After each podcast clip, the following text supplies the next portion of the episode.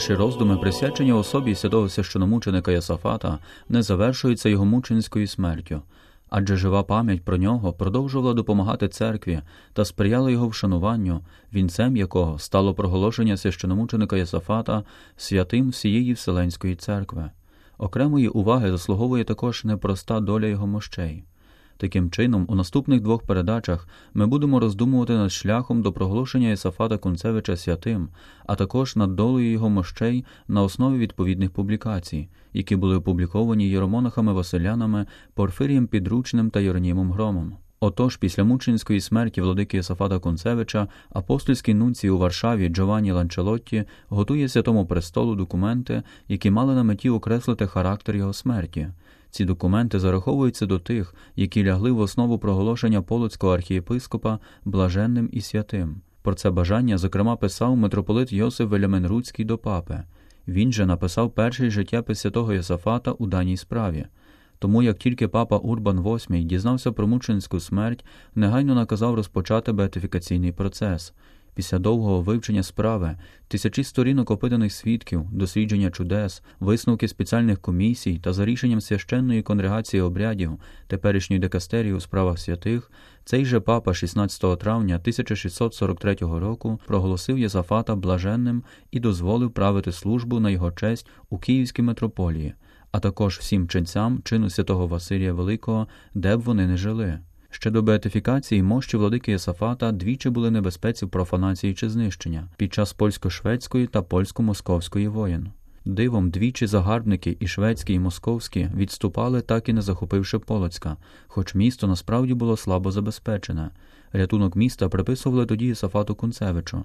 У 1650 році мощі новопроголошеного блаженного священомученика були покладені в новий срібний саркофаг, фундатором якого був Казимир Лев Сапіга, підканцлер Литовський. Та невдовзі після цього, перед небезпекою нової московсько-польської війни в 1653 році, митрополит Антоній Селява доручив полоцькому архієпископу Гаврілу Коленді вивезти із Полоцька саркофаг із мощами Єсафата. Кілька років переховувався архієпископ Коленда з мощами по різних місцях Речі Посполитої, і навіть у 1655 році потрапив у руки шведів, що захопили були північні території Польщі, та йому вдалося вберегти реліквію від можливого розграбування та профанації.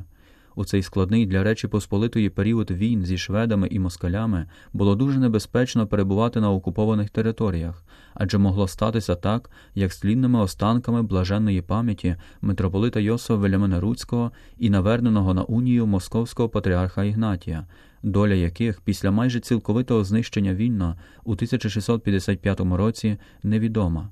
Вони або були вивезені представниками Московщини невідомому напрямку, або були спалені чи сховані. Близько 1657 року Коленда привіз мощі блаженного Єсафата до Василянської архімандрії в Супраслі, і тут вони перебували впродовж майже 10 років до 1667 року, тобто до так званого Андрусівського перемир'я між Річчю Посполитою і Московщиною. Із настанням миру і після відходу московських військ з Литви і Білорусі Гавріл Коленда, вже як митрополит Київський, у супроводі численного духовенства, торжественно перевіз святі реліквії через Жировичі і Вільно до Полоцька. У Вільні з 25 вересня до 13 жовтня 1667 року відбулося перше після московської окупації велелюдне урочисте вшанування Єсафата Кунцевича. Культ блаженного Єсафата досить швидко поширювався, але вже в 1705 році, коли московське військо вступило на білоруські землі, його мощі довелося таємно вивезти з Полоцька. Нова влада почала нищити все те, що мало зв'язок з Єсафатом і його вшануванням. Досить відомою є подія, коли московський цар Петро І зайшов до катедрального собору Святої Софії в Полоцьку і дуже його розлютила ікона Єсафата. Тоді він почав шукати за його мощами, а як дізнався, що їх вивезено, оскаженів. Відчинивши кивот, розкинув на святіші тайни і проколов мечем отця Теофана Кобельчинського, який кинувся їх збирати. Трьох інших Василян цар наказав мучити всю ніч, бо хотів довідатися, де мощі Єсафата. коли нічого не довідався, наказав їх повісити, а тіла спалити, щоб вірні їх не вшановували як мучеників. Культ блаженного Ясафата ще більше поглибився після Замойського собору, який постановив його вшановувати 16 вересня чи 27 за новим стилем, а в 1737 році вийшла в Почаєві перша служба блаженному Ясафатові для церковного вжитку в річній Мінеї. Однак його мощі продовжували перебувати в небезпеці. Відтак вони знайшли прихисток у містечку Біла на Підлящі, в родинному маєтку князя Кароля Станіслава Радзивіла. В часі чергової кризи і безкоролів'я в Речі Посполитій у 1764 році котрийсь із нащадків князя Кароля Станіслава, котрий прихистив мощі блаженного Ясафата, під натиском московського війська покинув містечко Біла але перед тим наказав замурувати домовину з реліквіями в одному із мурів свого замку. Про місце знав тільки сам князь, отець Андрій Лодієвський, настоятель бійського Василянського монастиря та муляр. Коли московські війська війшли в місто, то цікавилися мощами Ясафата. Тому Ігумен Лодієвський, побоюючись за їх долю, таємно вночі з кількома людьми відмурував домовину і надійно заховав у монастирі а вже через рік, вперше за 60 літ після вивезення з Полоцька, мощі блаженного були виставлені для всенародного вшанування.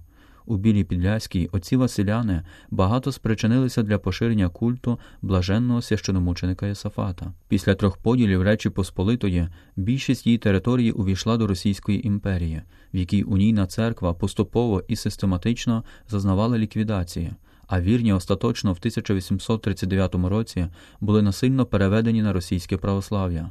Одна лише Холмська єпархія, яка, хоча вже від 1815 року опинилася під російським впливом, залишалася унійною ще до другої половини 19 століття. У 1864 році були закриті чотири василянські монастирі, в тому числі й у Білій. Бійську парафію перебрав русофіл і прихильник православ'я, виходить з Галичини отець Микола Лівчак, один з головних промоутерів воз'єднання східних католиків Холмщини і Підляща з московським православ'ям. Одним із наступних кроків для здійснення цієї цілі мало стати усунення всенародного почитання мощей священомученика Єсафата. Таким чином, культ блаженного Єсафата занепадав внаслідок ліквідації унійної церкви Московією, а внаслідок йосифінських реформ Австрія зменшила кількість обов'язкових церковних свят, скасувавши також свято блаженного Єсафата. У свою чергу московська влада розпочала старатися про те, щоб мощі святого Єсафата усунути подалі із людських очей. Нагода трапилася в 1873 році, коли відбувався капітальний ремонт Більської церкви.